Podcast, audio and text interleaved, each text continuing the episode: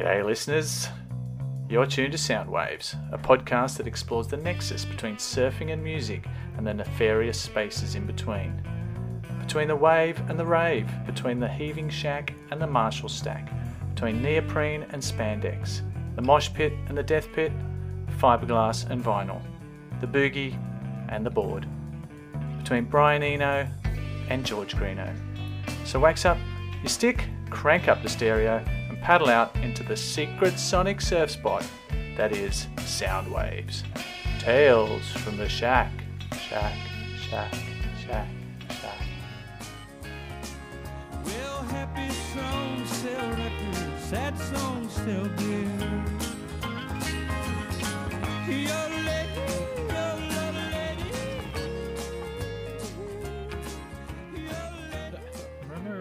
Captain Dazza. Right. Just took a bite of my toast. Hey, Stan. Hey, Good evening. You. good morning.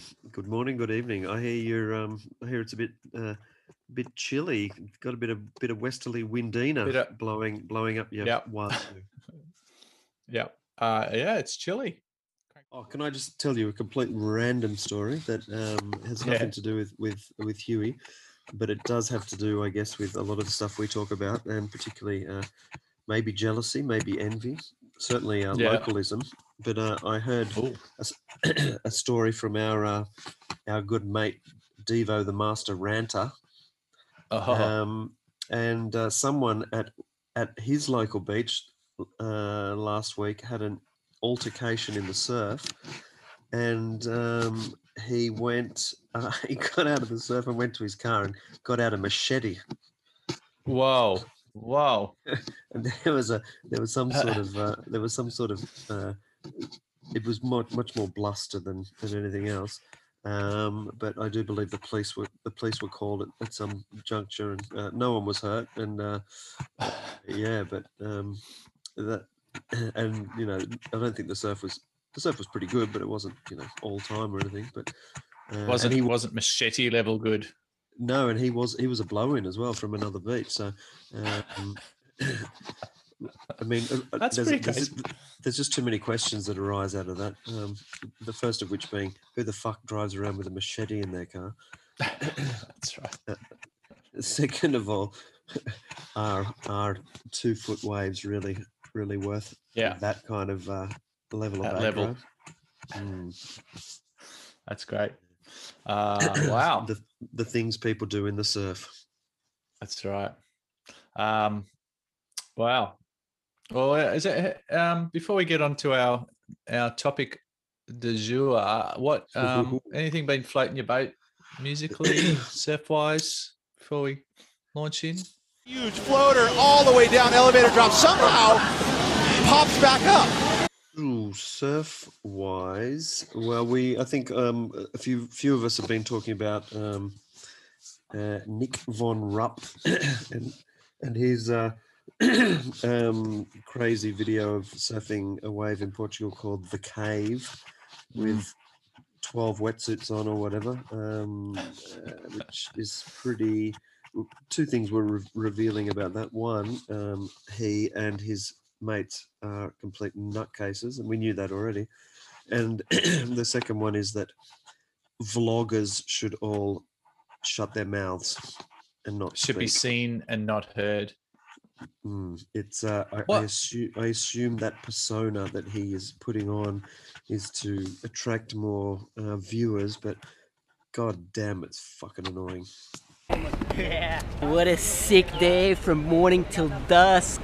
Offshore all day, pumping, big swell. The cave delivering, the boys getting some sick waves, and that's it. Another episode of the Life of the Von Froth. Make sure to subscribe to the YouTube channel. Make sure to check out vonfroth.com for the latest merch. And I'll see you on which the is next uh, episode. which is why I think Mason Ho's videos are so refreshing because he doesn't speak really, and uh, he's Yeah. always got cool old Jimi Hendrix or or whatever music, and um, just surfing, which I think Uh, is yeah. prob- probably the best way to do it. Um, I'll tell you one thing that sunk my boat, which was uh, Sunk your boat. apart from Gabby's aerial in the semi-final, uh, was the new the Newcastle contest because um, it just looked Yeah. looked painfully crap. Even though the waves were, I guess they were okay. Um, and what floated my boat, which also related to Newcastle, was the the Ain't That Swell boys did a did a little ten minute video on Newcastle. I don't know if you saw it, but it's it's yeah they they are quite funny. So that that was pretty cool. Um, and music wise, um, well, I've been uh, doing a bit of research for this episode uh, on um, Nice. uh, on sorrow, and I've been getting back into uh, some songs of a very traditional Portuguese nature. Uh, Oh, which, cool. which Yeah. which shall talk about. So that that's been Yeah. floating my boat. Do, um, yeah. What about you, mate? Well, I mean, you you sent yeah. As far as music's concerned, um, you sent me a link to this, and it was um, Aldous. I, n- I never know how to pronounce her name properly. Aldous Harding, Yeah. um, yeah.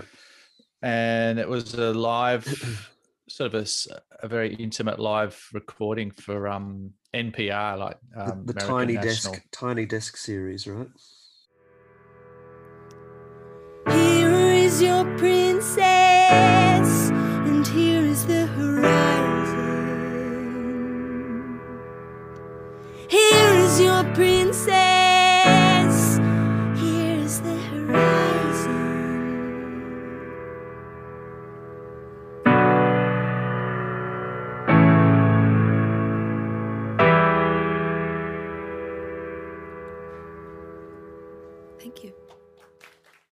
Oh my god! I mean, talk about um captivating. That that was just um, but that is just nuts. She's just amazing. She's Yeah, she's brilliant. you know, and and as you might have mentioned, what a combo is uh the two probably what two record labels that um stand out for insanely good music is um Flying Nun from New Zealand and 4AD, and I think she's She's associated both, with both of those. Yeah.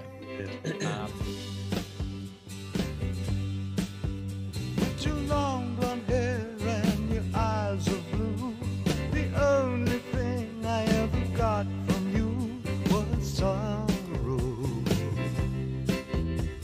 Mate, let's cut to the sad chase. let's do it. Let's- Sadness. Let's, let, let's uh, let's well up. Let's well up and uh, get the get the tissues out, mate, because um, we're talking about sadness. Sadness. It's a Sorrow. sad- It's a sad, sad world. Sad world. Can Yeah. I just yeah. can I just counter it before we've even started talking about um, sadness? I just want everyone to know that Marcus Aurelius said that remember that very little is needed to make a happy life. So that's a that's the, that's the Stoic Ah. um, that's the Stoic uh, Ah, philosophy Stoics. there. Mm. Yeah, so I, I- would disagree with him, but um, can't Hmm. you can't you can't really uh, you can't really go past Marcus Aurelius for his uh, words of wisdom. But yes, sorrow. Bring it on. Bring it on gent- gently. Um, yeah. Well, what are you? What are your thoughts? Well, I, I thought from the from the kind of um, bird's eye view, I was thinking there's there's kind of two levels of sadness. Um, there's a superficial level of sadness, which is um, we see all around us um, in many regards, and I, uh, we can delve into that in more uh, detail. And then, of course, there's the real hardcore, gut wrenching, heart heart destroying sadness that um, yeah is everyone will experience and everyone has experienced to some extent but um Hmm. so i guess i guess that's uh, that's something to, to think about. Um i have a few other philosoph- philosophical questions. Uh, how can people cry? Some people seem to some people seem to cry at will. Some people seem to cry all the time. And some Yeah. people seem to some people never cry.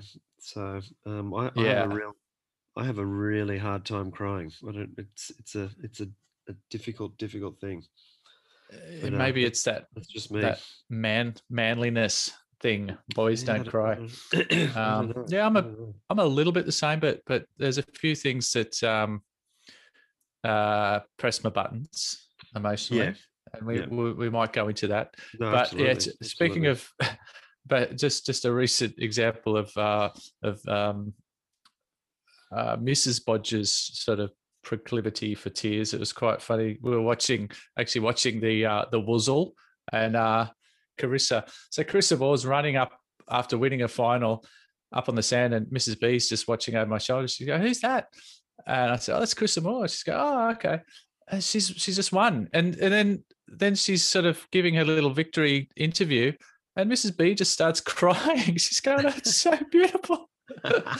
She was crying for for Carissa, who she'd only just sort of met on, on you know two seconds ago, and she was just overcome with emotion. Uh, I Ah. suppose they were happy tears, but it was quite funny. Yeah, Well, it is. Carissa yeah. Moore does actually seem like a genuinely nice person.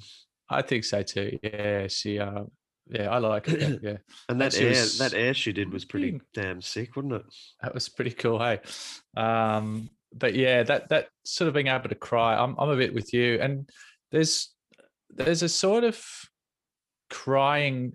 I suppose it's not sadness, but that which I find I've never done. I don't think is people who can cry at something beautiful.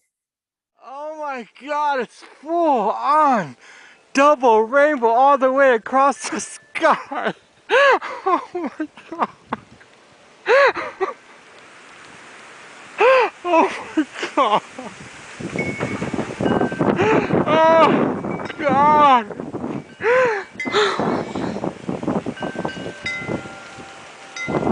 What does this mean?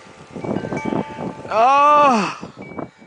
Uh, uh, the only Uh, time, the only time I can do that kind of uh, well up a little bit is if I'm extremely drunk.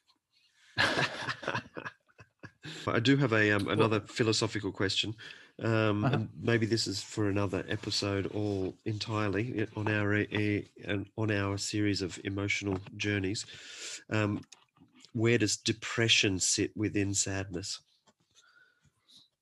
Yeah, uh, that's a good question. What do you What do you think? Um, Well, I think it's got to got to have its own kind of category. I mean, it's I think depression is depression obviously can be caused by sadness and uh, and and vice versa. But um, yeah, I think there's there's other other factors at play. So we'll uh, we'll put that into a we'll, put that aside and maybe maybe we can have a whole uh, uh, we can have a whole episode on the Smiths. Yeah, I, and I think too. I think what probably what we're getting at is a is a sadness that's you could almost say it's um, something you can you can enjoy in a way. Yes. Yeah. Whereas, a- as you, I think, saying any sort of sort of clinical depression, or I think that's you know something that you wouldn't wish on your worst enemy, and I, I don't think. Well, I don't think I'm definitely not qualified to talk about that in any no and way. i mean and certainly in in well in in the world in general uh it's obviously prevalent but uh in the surfing and musical world the uh the number of uh you know well-known people who are struck down by um by depression seems to be uh you know it's a it's it's large so um yeah, yeah. let, let's let's go let's let's get away from that and go into the into sadness be- so Well, before we do, could could I just touch on it for a bit because I, I did actually stumble upon this guy I hadn't heard of before. His name's Grant Trebilco, and Right. he he's actually known as. Oh, there's a documentary made about him called Happy Sad Man, and he's a surfer. And he, I, I hadn't heard about this before, but apparently he was on his manic depressive. So he was, he, but he was on his full manic high at the time, and they actually misdiagnosed it and gave him antidepressants. So he was doubly high. Uh, and he went out in, he actually gate crashed the semi final of the Australian Surf Open at um, Manly. He paddled out in the semi final. and uh, while he was just totally off his head with um, happy hormones and and drugs as well. And and that he that was his pretty much the start of his downfall. And he ended up, you know, going to a psych ward, and he talked all about this. This is an interview in Tracks actually. Um, but when he came out the other the other end, he started an organization called One Wave, um, and so basically, it's just trying to get people out surfing um, who maybe haven't experienced before to try and get some of those uh, sort of happy hormones going. And he has this thing called Fluoro Friday. I think it's down at Manly, oh, sorry, Bondi, where Well, you just get enough, dressed up in fluoro and uh, go surfing. Um, Well, that's So, funny because in, in yeah. the last in the last year that I lived in uh, Manly, um, uh, every Friday there was a group of them who paddled out. Um, oh, maybe it is Manly. Okay. no, yeah. no, I think it I think it started in Bondi, but um, I think it's in- Okay. yeah. For me, getting in the ocean every day is, is what has saved my life. And, um, and so I want to share that with as many people as possible. And when you see people coming down here and the fun that they have, um, it's really wonderful. all of these people here today, they're all here because they have that same understanding that at the end of the day, all we want to do is be happy, you know, and that catching that one wave can really, can really do things for your day. The biggest thing I've learned is like don't fight the feelings. If you're feeling sad, feel sad. It's just learning like how you can make it better.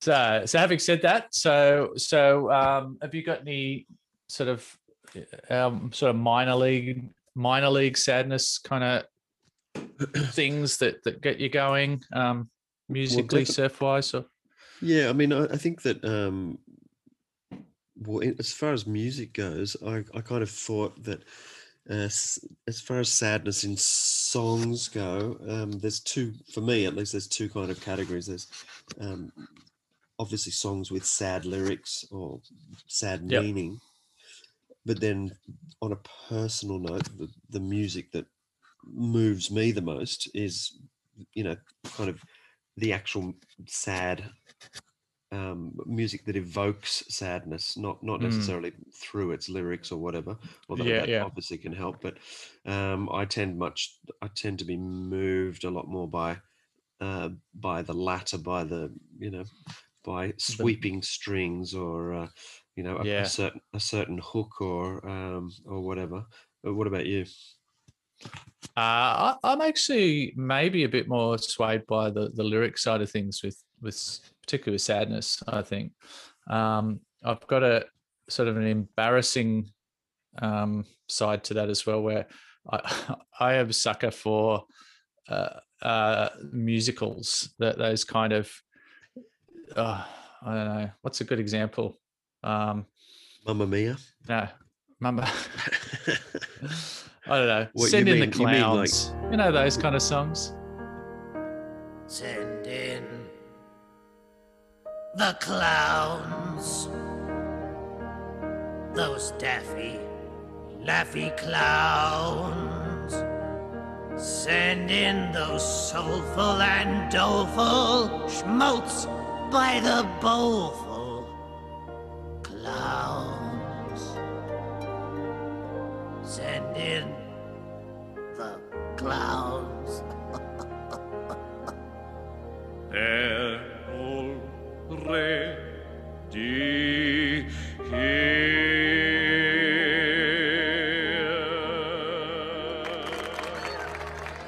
terrible. Yeah, I think I think I would Um, rather watch someone supping than watch a musical, and that's saying Really? that's saying that's saying a lot.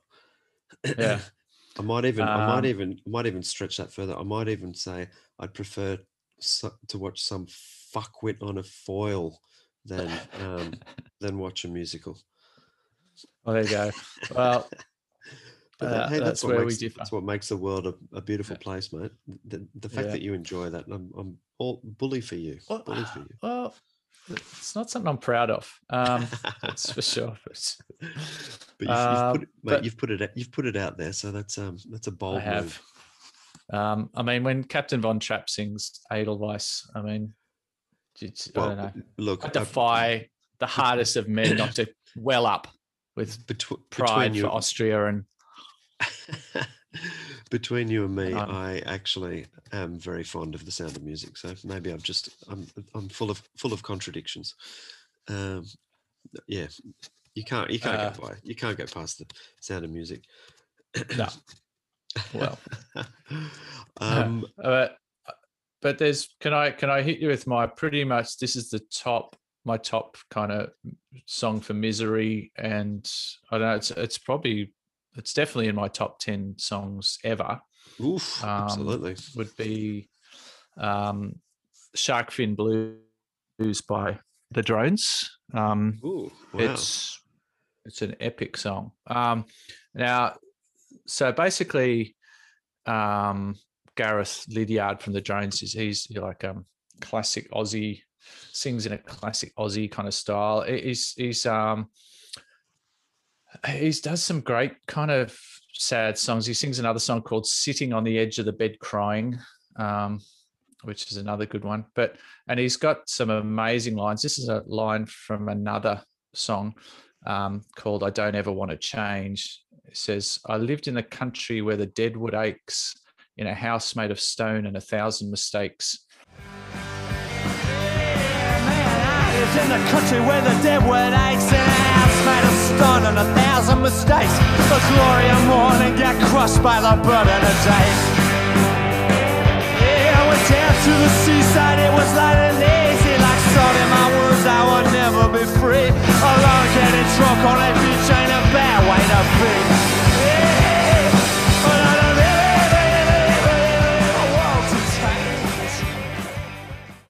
And um yeah he's he's a he's definitely a poet but um he sings in a pretty crazy manic style too. And sharkfin blues i don't are you familiar with the song? Um Um, But- no, I'm not actually, not at all. well it's a classic but uh, it was voted semi recently one of the best songs ever written in australia at least. And i'd have to oh thank you. Oh just got a coffee hand delivered. Jeez, It's how, how Mrs. about B. that? Hey, Mrs. Little B. piccolo. Hang on. Oh my god, that is so good. Mate, it Been sounds making good. my own coffee for the last couple of weeks, and it's been pretty shit. So get sounds a bloody proper coffee. sounds sounds the the real deal. Thanks to the boys at Classic Coffee on the headland at South Zac. Um, Nice. Anyway, where was I? Sharkfin Blues. Yeah, so it's basically a tale. uh, It's quite a sad story because he wrote it when his after his mother had died. It's pretty much part, I don't know, part rhyme of the ancient mariner, part sea shanty, part punk rock anthem, part just manic descent into um, desolation and and um, pain. I don't know. Mate, it's so uh, good. You, you Um, should uh, you should write some some uh, music reviews. That was uh, that was bloody beautiful.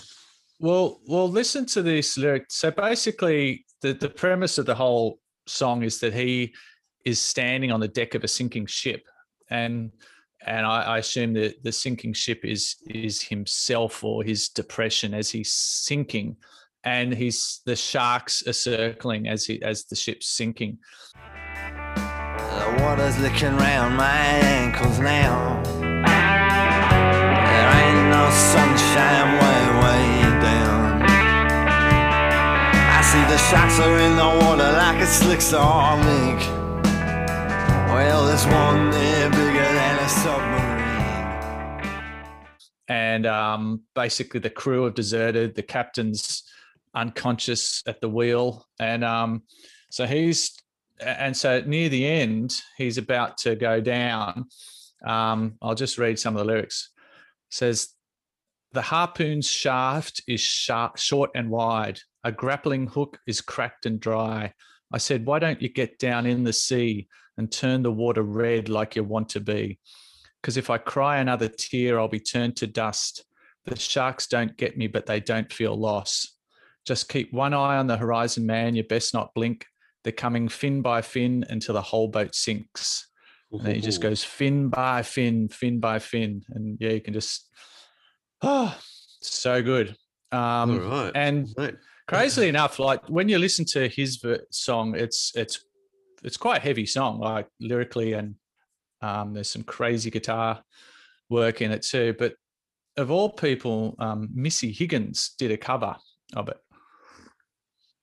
and I'm not really a Missy Higgins fan. She's quite, um, oh, look, you know, got nothing against her, but she's very kind of mainstream in her delivery. And but the good thing when she does it is you can actually understand the lyrics. Um, Right. It's a lot more clearly sung and it's actually really moving. And she sticks in the violins and the, the strings and the and the backup vocals, and it's and the way she describes it, it was like at, at the end they've got the backup singers, and it's like the sirens, um, sort of mournfully singing as as um, as the ship goes down. Harpoon's shot is short and wide. A grappling hood is cracked and dry. So why don't you get down in the sea? Turn the water red like you wanna be.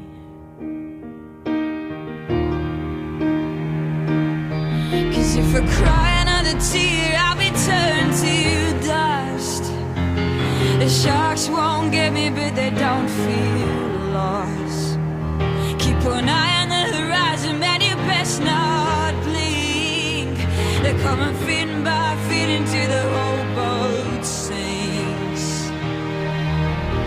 Feet by feet, feet by. I don't know if this song is a metaphor for depression, hopelessness, or just a fine piece of storytelling, but I loved singing it. It was a powerful experience trying to embody the heavy soul of the person on that deck, watching the horizon as the water rose around their ankles, the clenching of fists as the end approaches, and the sirens singing us all to our deaths. My gorgeous friends Kate Miller Heidke, Jane Tyrrell, and Madeline Page are the backup singers. I imagine them as the sirens, semi immersed in dark ocean water, veiled in white, sadness in their kind, faint smiles, singing us into our end. And then a final resting place for the narrator's tortured mind in the quiet, cool abyss below. Sinking, sinking, as strings pay a little homage to Wallace Hartley, and the sea is once again still. Not as heavy, I guess, as your um, as the drone song, but uh, here here we go. There's a tear in my beer because I'm crying for you, dear. You are on my lonely mind. Into these last nine beers, I've shed a million tears. You are on my lonely mind. I'm going to keep drinking until I'm petrified. There's a tear in my beer, I'm crying for you, dear. You are on my lonely mind. Into these last nine beers, I have shed a million tears. You are on my lonely mind.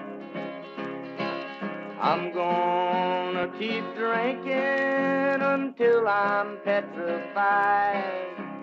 And then maybe these tears will leave my eyes. That's um a classic song by Hank Williams, um, and it's called "There's a Tear in My Beer," which I That's think is great. pretty, a pretty cool bloody song. Um, uh, very well covered also by the the. They did a whole. Um, they did a whole album of Hank Williams covers uh, with the uh, ingeniously titled name Hanky Panky. Um, Ah. yeah, yeah, very good. Um, so uh, yeah, that's a that's pretty cool because I mean, you know, the cliche obviously is crying into your beer and uh, or crying into your into your uh, alcoholic beverage of choice. Um, I- that's I- great. I, I like the uh, I like the images of that. Oh, that's good. I haven't funny, heard that one either. Funny, so funny you should talk about um, the best uh, Australian, one of the best Australian songs, um, whatever, but certainly re- regarding um, sorrow. I um, would have to say one of my favourite all-time uh, Australian songs is by Australian Crawl, and we may have talked about this Ah. before. Downhearted. Downhearted,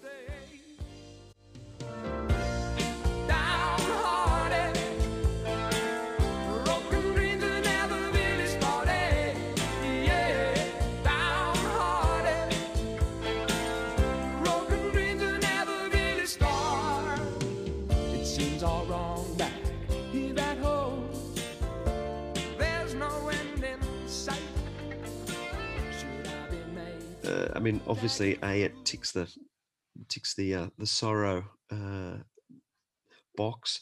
Um, it Mm. also it also ticks the um, lyrics that you cannot understand what the fuck they're saying because uh, obviously um, James Reyne James Reyne is famous for not being able to be understood. But from my uh, my perspective of uh, letting the music make you feel sad, there is something very uh, melancholic about the whole um, guitar riff in that song as well. So uh, it's definitely yeah. definitely up there. In, from you know, I've loved that song from from childhood, and I, I still frequently listen to it. Love it, absolutely.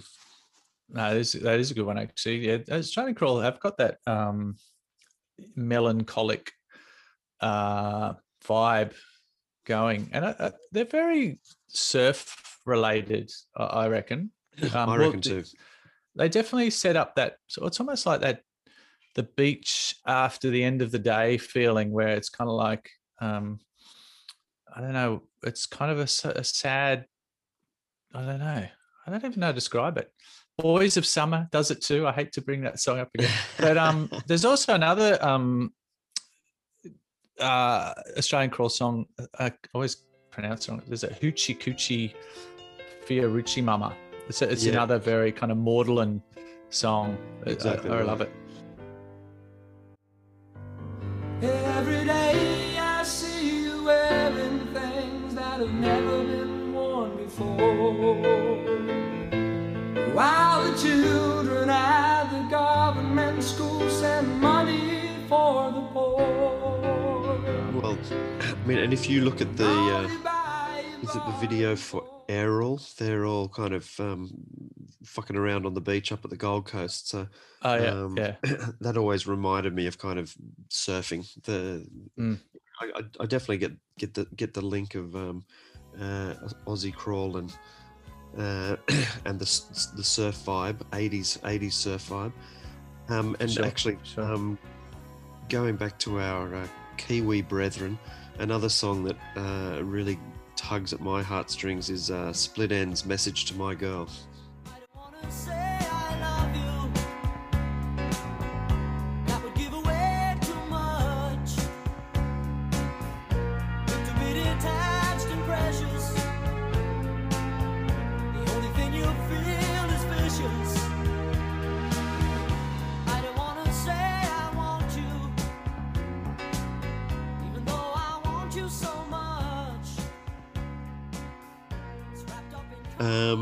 What else you got on the uh, music? Um, on the music sadness.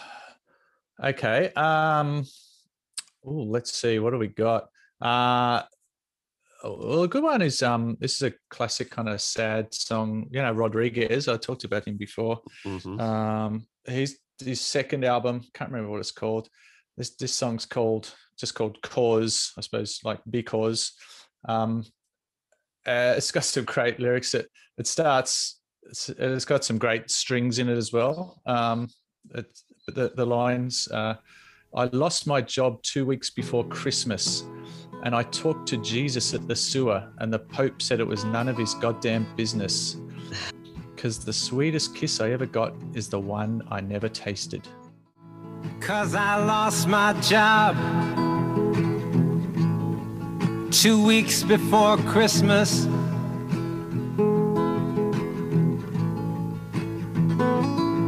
And I talked to Jesus at the sewer.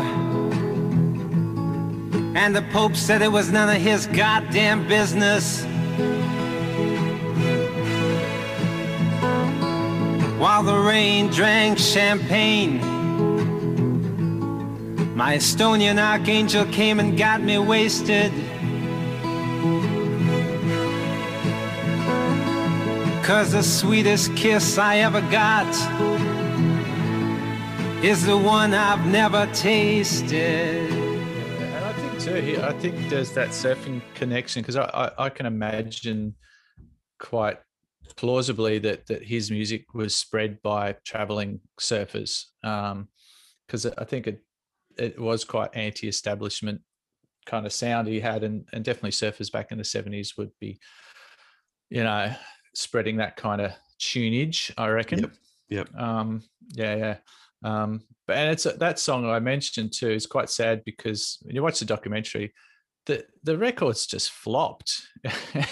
like it kind of just adds that extra layer of sadness that to think that he's pouring his heart out, and because they interview the guy who produced it, he's going, "Oh my god, it just sounds so beautiful," and it sold about six copies. And what makes it even sadder the album was released in November of 1971. We expected big things, and it did absolutely nothing. And then, two weeks before Christmas, Sussex dropped him off the label. And the very first line in the song, as if premonition was, I lost my job two weeks before Christmas. Oh man, just think about that. Jesus. That's quite sad. But yeah, he finally got his um recognition. Um but yeah. So what else you got there? Um Well, uh, on, I mean, uh, I've got a you know a, a little bit of a list of obviously um, the "Hurt" by Nine Inch Nails um, is is, Oh. a, is a is a beautiful one. Um, although I think actually the Johnny Cash version is, is even better. I don't know if you've if you've heard the Johnny Cash version. I hurt myself today to see if I still feel. I focus on the pain, the only thing that's real. The needle tears a hole the old familiar sting. Try to kill it all away, but I remember everything. And that, Yeah. that whole line, I hurt myself today to see if I could feel, is pretty uh, a pretty powerful, uh, uh, evocative image, really, isn't it? Mm. Um, um, there's an amazing song by a guy called Baden Powell, who isn't the Baden Powell who started the Scout movement. I, I uh, found out Brazilian samba artist, and there's a a, a song called Samba Triste, which means Oh. sad samba. And um, I mean, it's it's instrumental, but um, yeah, Ah. give that a go because that's um, that really outlines my um, kind of uh, philosophy of letting the music make you cry.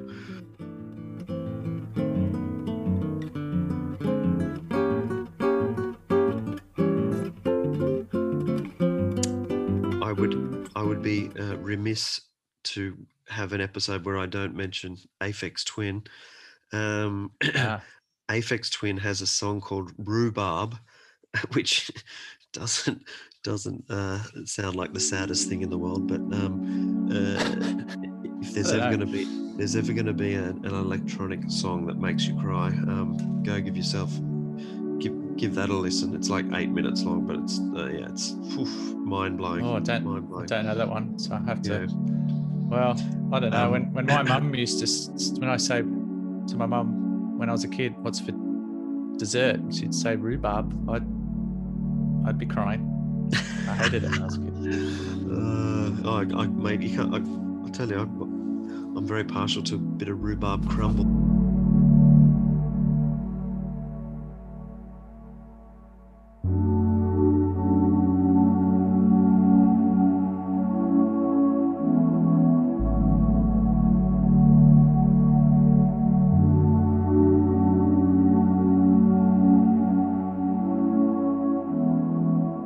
A, a surfboard um, that's just come out by a shaper, and and the model is called the Apex Twin, and it's it's got to be a nod to um Absolutely. to Aphex Twin, surely. Is it? The It must be Apex Twin. from. It must be from a, a known s- surf yeah, shaper. Is just, yeah, it is. It is. I, I just um just forgotten who it is, but um That's Neal Purchase Jr., you idiot. And the board looks pretty sick. Check it out. I've got one from uh, one of our um, one of our mates and listeners, uh, Oh. Scorchio sixty nine, who's been uh, Ah, cool. mentioned mentioned before on the uh, on the show, and it's by Yeah. Sebastien Tellier. and it's Oh, yeah. It's called La Ritournelle, and Ah. um, it's such an amazing song because basically 75% the first 75% of the song the first three quarters of the song is just this piano riff that kind of um, just meanders along but very very with maybe there's a few strings in the background but uh, yeah really kind of tugging at the tugging at the old heart and then and then he's just got one kind of chorus verse right at the end of the song, which I think is a, a genius genius move. Um, yeah, and that, I mean it's a, it's a it's a love song essentially, but it's it's definitely got a kind of a sense of melancholy uh, to it for sure. So uh, give Okay. give that a listen for sure. Yeah, no, that, I haven't heard that either, so that's good. I think I have. He looks a little bit like um, Scorchio sixty nine actually on, on one of the album covers. That's um, true, But that's true. But touching on on the the melancholic side of things, can you explain the? And I'm not going to pronounce this right. Um, I'll have a crack though. There we go. Sorry. Saudade. Well, I can, I can, and um, I've actually got because you know if we're going to talk about music and sadness, then um, th- th- there is music, and then there is fado. Um, Fado. So in in in Portugal, the the kind of national song is called fado. Mhm. Um, the national type of music, I guess. It's actually, believe it or not, it's got um, it's World Heritage listed. Um, Wow. yeah. So, um, How do you how do you eh, do that? well, there's the- the- there there. I think things like you know flamenco is World Heritage listed, fado is World Heritage listed. There's there's there's a number of different kind of uh, classic cultural. Um, Does that mean like- you're not allowed to like renovate the song without council That's it. approval? That's it. It's really hard to get permission to, to move the, the chorus um, from from the place that it's been put. You can't you, you, you cannot Uh, change you cannot change a single note on, on that. Yeah, uh, wow. Well, without go, yeah. without without going to UNESCO. But Fado is another dimension of sadness. I mean, it takes sadness to the nth degree. Um, and for those of for those people who are unaware, Fado is essentially a lament that was created. Um, I mean, they're not really sure about exactly when it when it originated, but uh, certainly in the Portuguese discoveries, um, when the Portuguese started, you know, taking very Mm. small boats uh, to the ends of the earth and discovering new worlds, um, the people who were left behind were they made a song which is uh, lamenting the many the many people who never came back. Um, yeah, and the actual the word fado, uh, F A D O.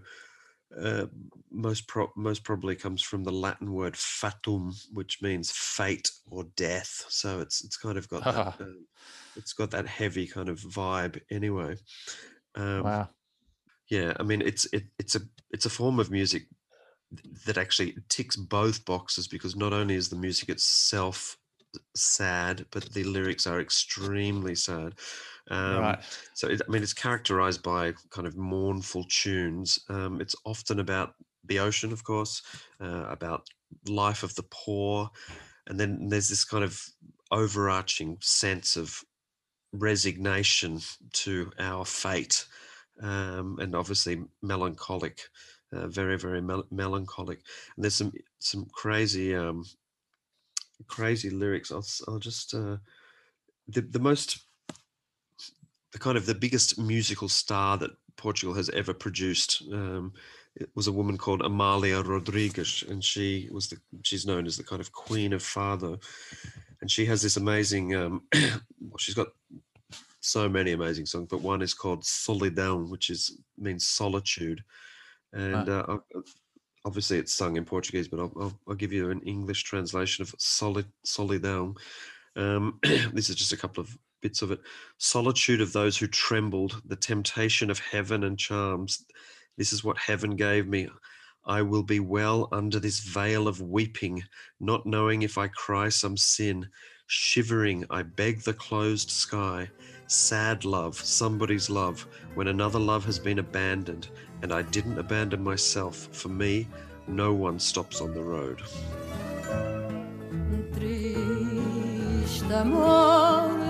O amor de alguém, quando outro amor se tem abandonada e não me abandonei.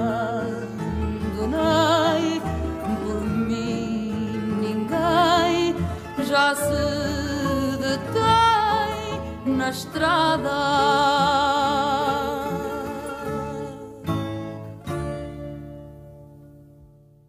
Um, so the concept of saudade, as far as my light reading on it goes, is that it permeates the whole culture of Portugal, and so there is a, an outlook on life that is compared to maybe other cultures that's a lot more melancholic. Uh, Well, do- it's- would you agree with that, or No, I, I, I, I yes, I would definitely agree with it. Um, it's funny because you've got um, in Iberia, you've got two countries which, in, in many respects, are kind of polar opposites. And maybe this was because, yeah, I mean, there's a whole range of different reasons, but um, you know, Spain, I guess, is, is is always kind of the big brother next door. Um, but you know, the Spanish are renowned for being extremely kind of loud, extroverted, um, you know, dancing on tables, uh, flamenco, uh, late night, kind of. Yeah. The Portuguese, the Portuguese, in many respects, are kind of the polar opposite. They're a lot more reserved. I- I wouldn't say, I wouldn't say doer, um, as a as a Scotsman would say, but um, yeah, definitely, def, definitely the uh, the kind of uh, the more melancholic end of end of things, and and you know, people hypothesize about it, but Portugal's kind of uh, it does stick out into the ferocious Atlantic Ocean, which obviously for us surfers is a good thing. Um, and you know, it's it's kind of been at the end of Europe in many regards for f- forever. So that there is that that that has kind of uh, I guess um, uh, it has focused focused the people in a, in a certain way. And in- you know, in Spain, Spain is not only bigger, but you know, the Spanish coast, the majority of the Spanish coast is on the Mediterranean, which is a lot. You know, it's a whole different Wilder. world over there. Yeah. Yeah, yeah. but yeah, it's interesting No, you talk no- about no, the- fucking waves though, mate. No fucking waves on the Med. And um, just speaking speaking about the word saudade, there is a fantastic song by um, a group called Love and Rockets, um, which is an instrumental, a- and it's called Saudade. So I encourage all the listeners to give that a, a bash.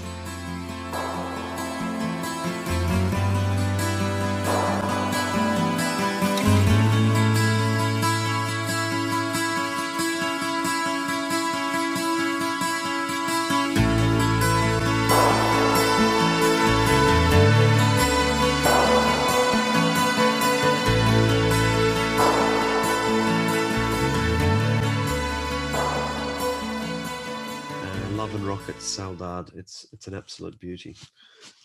Yeah. Um, if you, if, if you, there's a there's this tiny sort of outlying islands called Cabo Verde, and back in the 70s there was a shipwreck off the coast um, of Cabo Verde, and it and it had a shipment of of synthesizers and uh, for some musical convention in in Brazil, and and so washed up on this kind of pretty desolate uh, these islands with with not much technology or or you know much at all uh watch these moog and uh No state of the art 70s synthesizers. And so these uh locals picked up these um instruments and on- once they eventually got them to a place that actually had electricity they started playing with them. And there's this amazing uh, album. It's a compilation album called Space Echo, and it's all the it's all the music from Cabo Verde with these sort of traditional um, sounds blended in with with 70s synthesizers and and um, electronic equipment. Um, I wonder if I wonder if on the on the same shipment they also picked up like a couple of kilos of cocaine as well. So Well, that oh, that'd have to be maybe that- part of it for sure. that went into the mix. But that the type of music they created, one person described as anti-saudade. Ah, that's um, cool. because they they did resent the Portuguese um, occupation, Yep, yep. and they they wanted to create something that was happy and and positive, and they called it anti-saudade. Ah, Um, that's interesting. That's cool. Pretty trippy trippy music created by them. Great so. story. Yeah. Bonito ni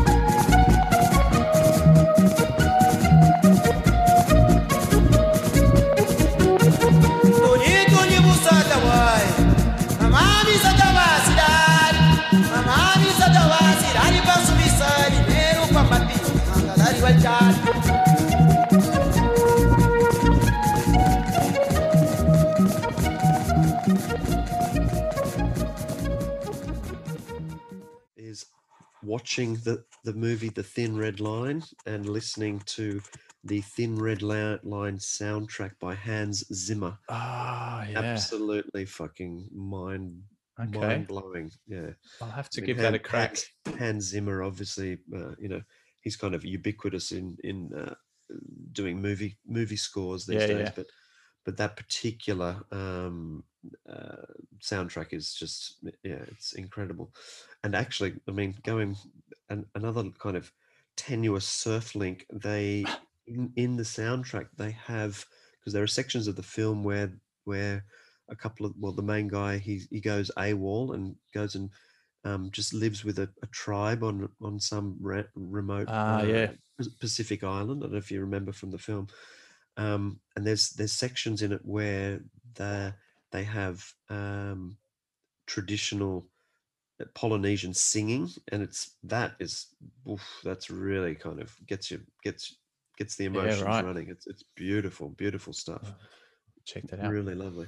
Mm. So, how about in the surf domain? Uh, what what gets you sad just in the general surf?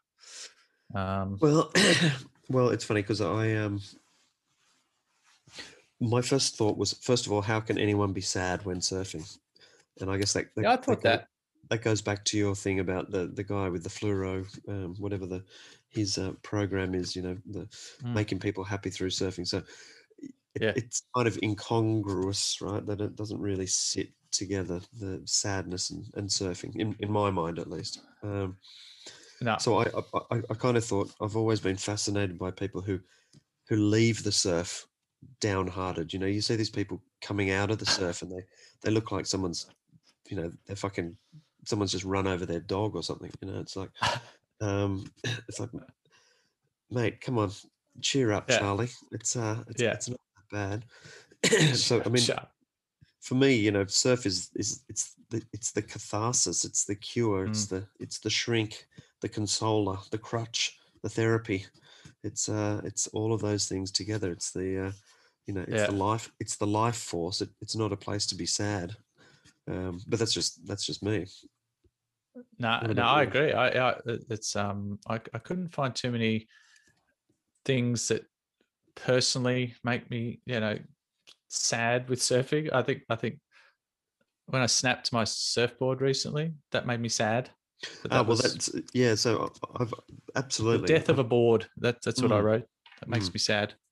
So I've actually got I've I've got I've got some categories. I've got the facile. Oh. Which is essentially, you know, dinging a new board. It's it makes you sad, of course. It makes you sad for like a fucking minute. Um Yep.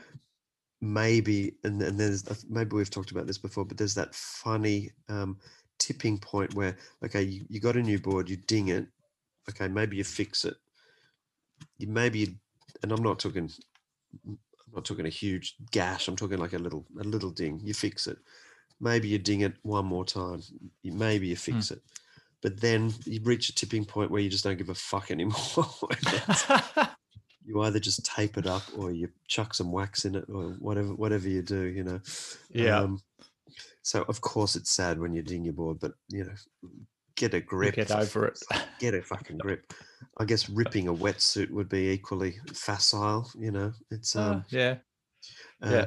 Missing a wave. We've talked about this before, but you know, again, uh, Yeah. yeah, it's a bummer. But let's not let's let's put things into perspective. It's not it's not um, it's not famine in Eth- Ethiopia, is it? It's it's uh, Yeah. it's miss, missing a wave, and of course, um, seeing someone get a better wave. I mean, it, not only is obviously jealousy and envy come into it, but there is an element of sadness going. Fuck! I wish I was on that wave. You know.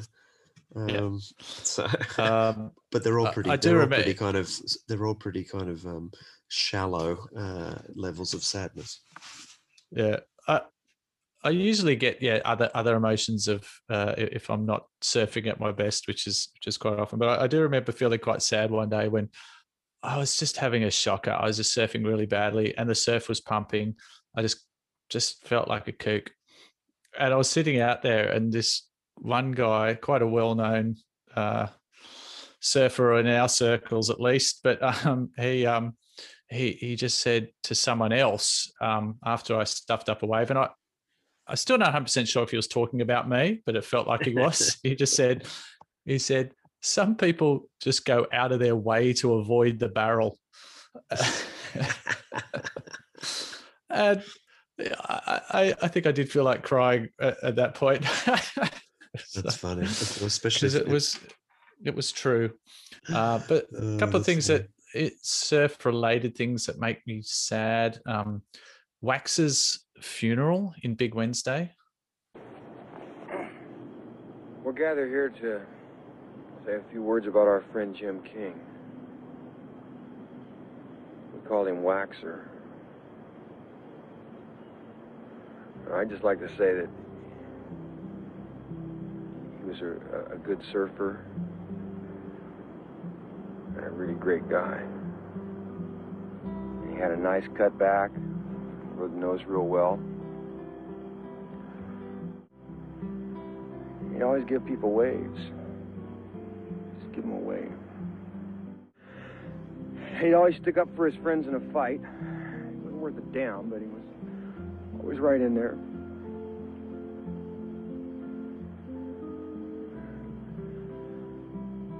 I don't ever remember a big day that Wax wouldn't go out and ride with his friends.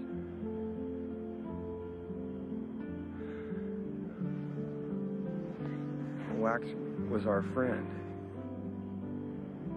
He was a little part of us.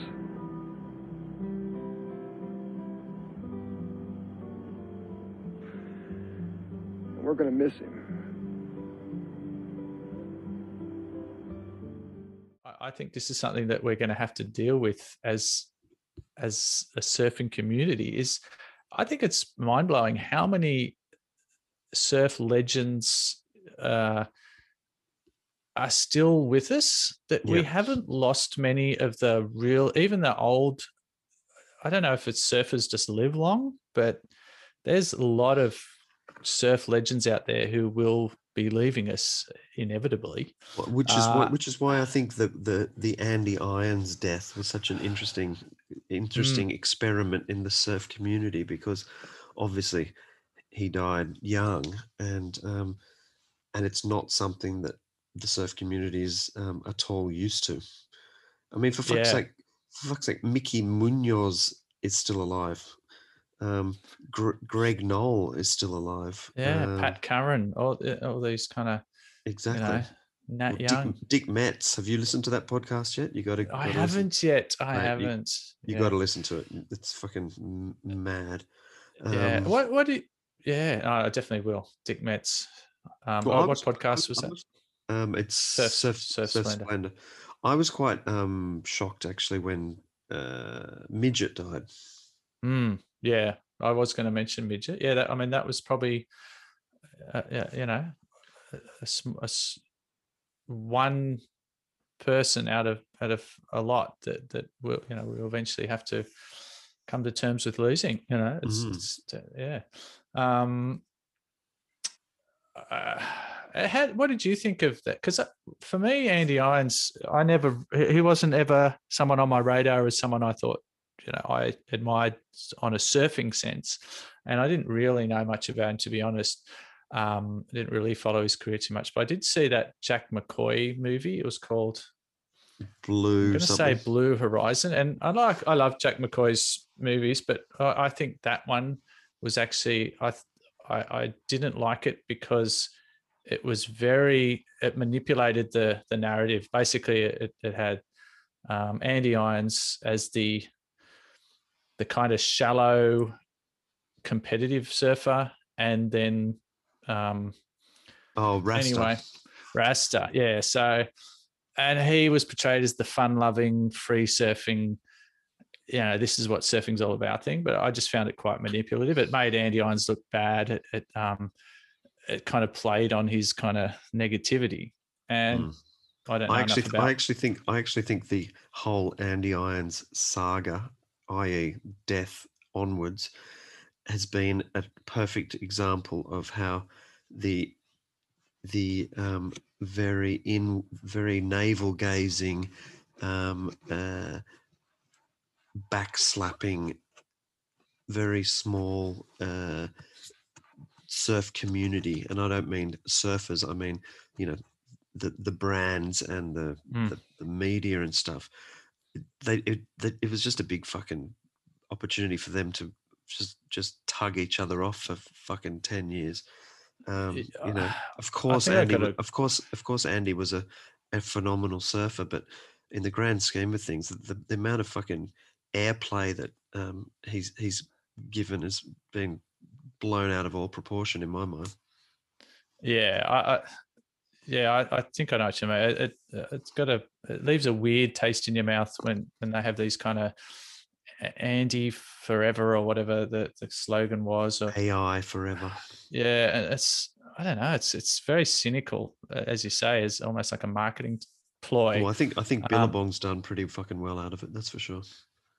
I don't know. Yeah, I, I think the the cynicism though shown by the the surf and kind of dodging the real issue of of of drug abuse and mental illness. See, see, the, the other thing is that I don't really, I don't know how much sympathy I can or sadness I can summon for someone who ostensibly had was was brought up in a perfectly loving family with two parents who provided for him and his brother and basically destroyed himself through partying. Yeah, yeah, I I yeah. Mm. why does everyone why why is everyone so mournful about that he he he fucking you know it, it it's it's the rock and roll dream isn't it the rock and roll live fast die young leave a good cor- leave a sexy corpse you know Yeah, or at least be honest about it too. You know, Mm. I mean, it, sure, if if um he had a mental sort of health issues, we, we should be talking about that, not not what a great guy he was. I mean, he, he was, you know, on a lot of levels, uh, an asshole. Um, but that that shouldn't be um, it's neither here nor seen there as as a well. It's like that might have been a, a um, uh, due to his mental illness. So, you Well, know, like, and- but and but if you as- just as gloss over that, if you gloss over that fact, well, then you, you're not doing anyone any good, and, and the same thing's going to happen again exactly to someone and else. As, as our mate jonathan richman has told us you know picasso was an asshole. Um, yeah, he well, he was. Um, okay i've got i've got another um sad part of surfing. So this the selfish sad. So um this is completely so this is when you feel sad because you miss surf through um responsibility in inverted commas or you miss surf through recklessness um either you know you injure yourself stupidly um, Ah, yep. outside the surf and then you can't surf or um uh well actually from speaking from personal experience if you get too hungover to surf that's, mm, most- that, I that's the think most- that's that's yeah. that's the most stupid way of of ruining a, a, surf and that makes me sad um and um probably the absolute worst one is missing surf through lack of froth you know sometimes you sometimes your Yeah. froth level, your froth, if your froth levels take a take a hit, and you know, to, there's people out there listening who know exactly what I'm talking about, and I'm, I may well be talking to you, looking straight at you. But as Um, as Julius as Julius Caesar, um, uh, well, as wow, uh, Julius Caesar's n- not necessarily stated, but was stated about him: beware the lack of froth. Um, you know, when Julius Caesar uh, coined that expression when he missed a prime swell at the one of the famed Rome beach breaks in mid March, Mm. and um, instead of going for a surf, he was subsequently s- killed by his uh, by a bunch of conspirators. So, uh, Yeah. be, beware the lack of froth. It, it may just get you fucking stabbed in the back. Yeah. And when um, Brutus ran off with his his um, seven six, his best seven six um, shooter, he was heard to say, "What was it?" and not you too, Brutus. Brutus, you cunt. Give me back my Um, give me back my quiver. Uh, yeah. Well, um, but there's also the no- sorry, go Oh, for it. No, you got you've got it. Well, well You've got uh, there's this. Also, there's also the existential sadness, which Oh. is well, which is the thought of no surf. Yeah. Um, Um, and you know, well, yeah. What and you know, a, a personal anecdote: uh, having um, broken my back at one stage Oh, surfing. Um, uh, I think I've mentioned it before on the on the show. think you but, have. Uh, Yeah.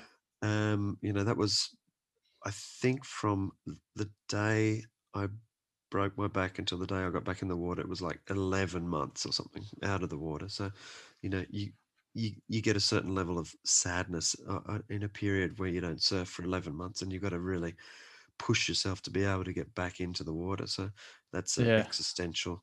And I guess the biggest existential sadness would be the concept of never surfing again. Yeah.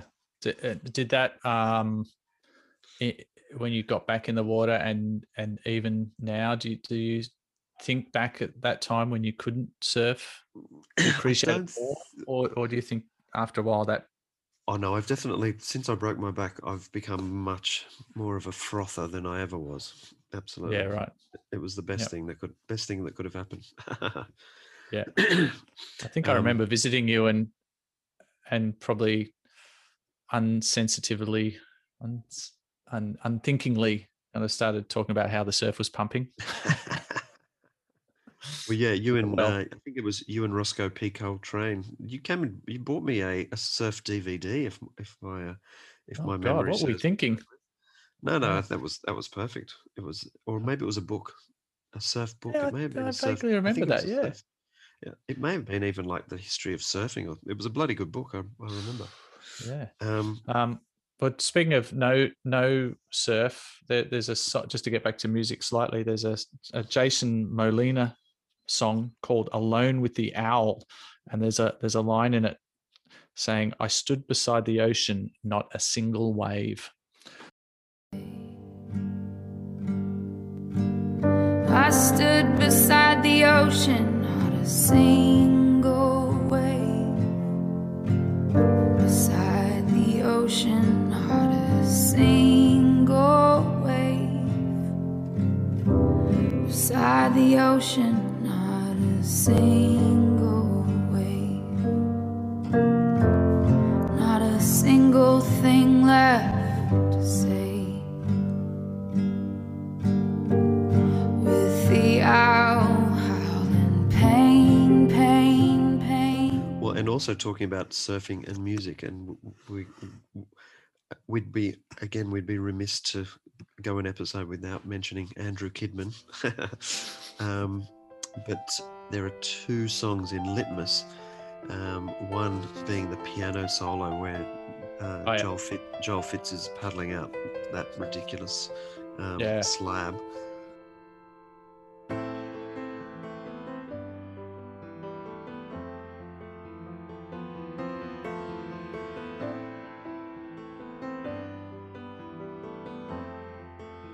I mean, and that that certainly gets you um, tugs the heartstrings.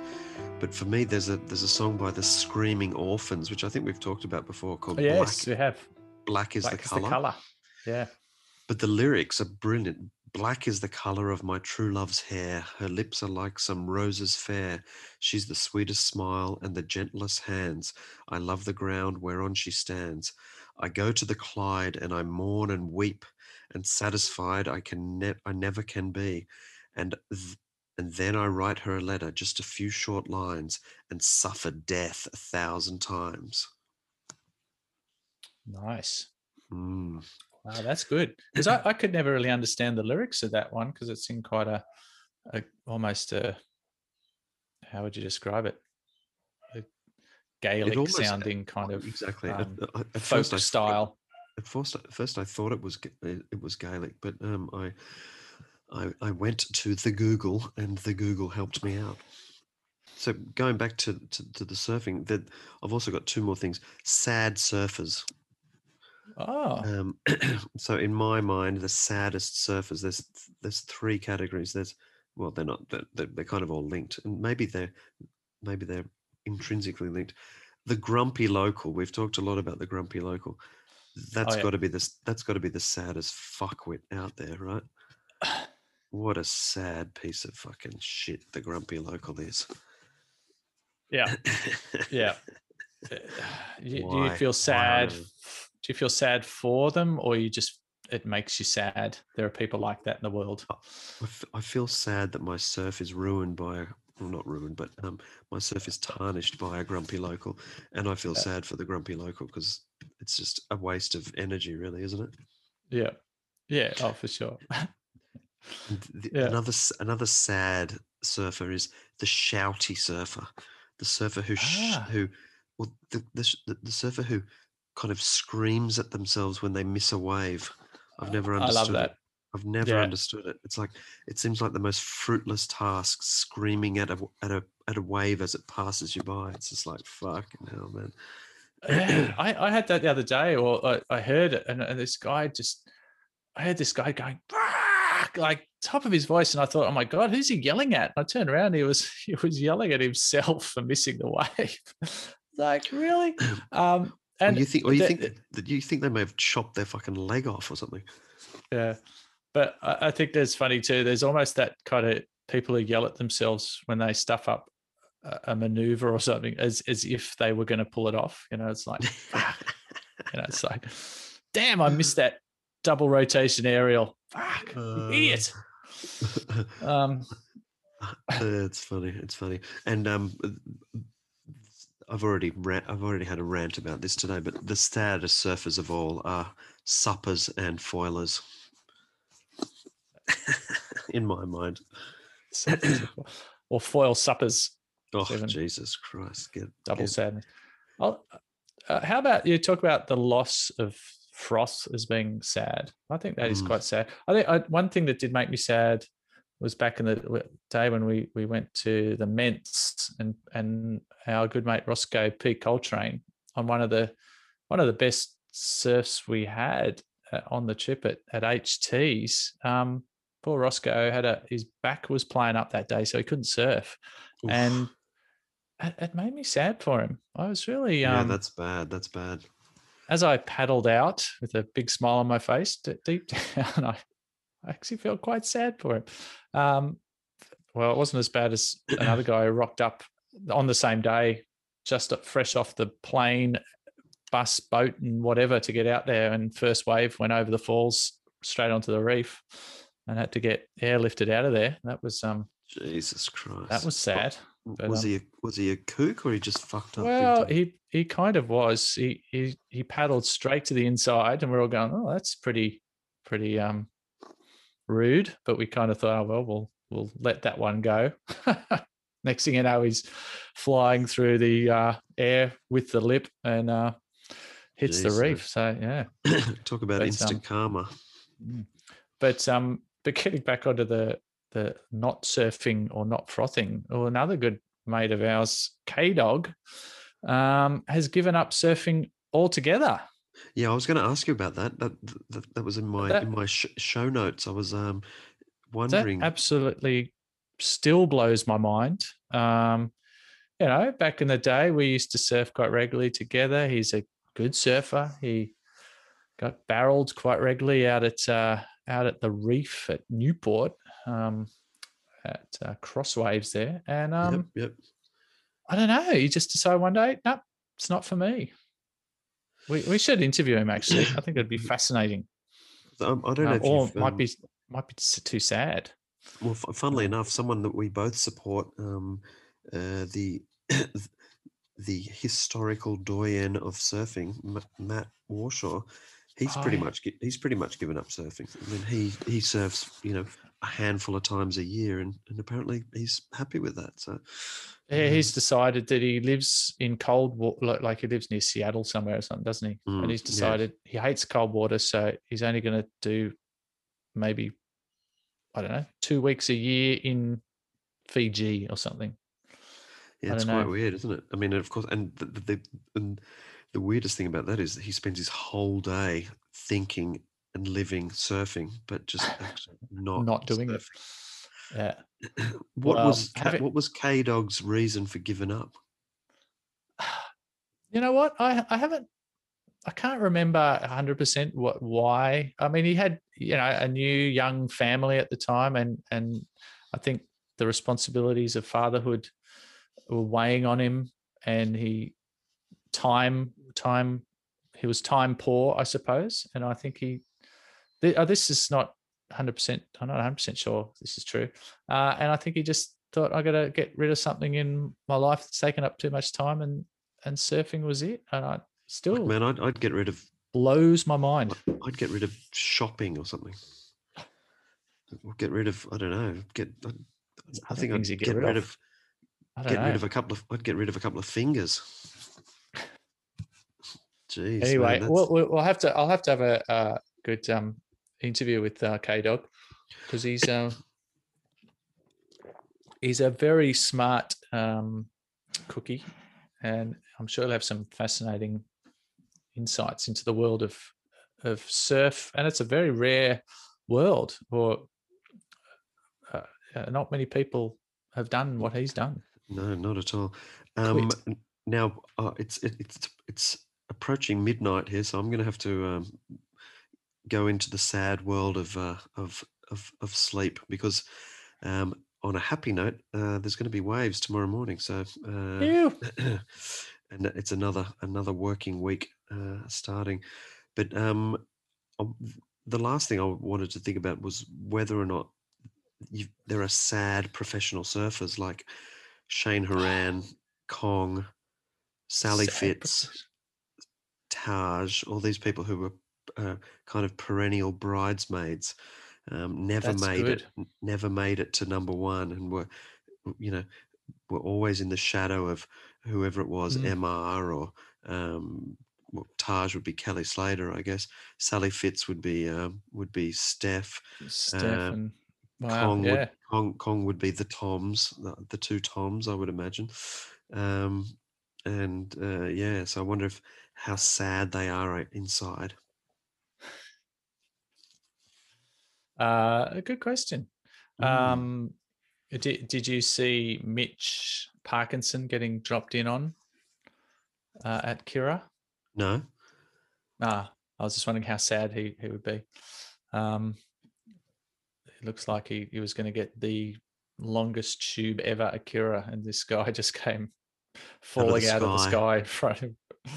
Uh, What, and, classic. and and did the guy stick stick the takeoff, or he just He uh, the, the funniest thing is he kind of made it to the bottom, but then I think he he he either I think a couple of things happened. He heard a guy absolutely screaming at him from inside the barrel, Jesus. and he kind of got to the bottom, but but lost. He didn't have any speed, and I think he realized that he wasn't going to make the barrel, uh, and so he just jumped off, like Ah. right in front of, and then uh, Mitch Parkinson uh, miraculously sort of made it out of the barrel as as it kind of all exploded around him.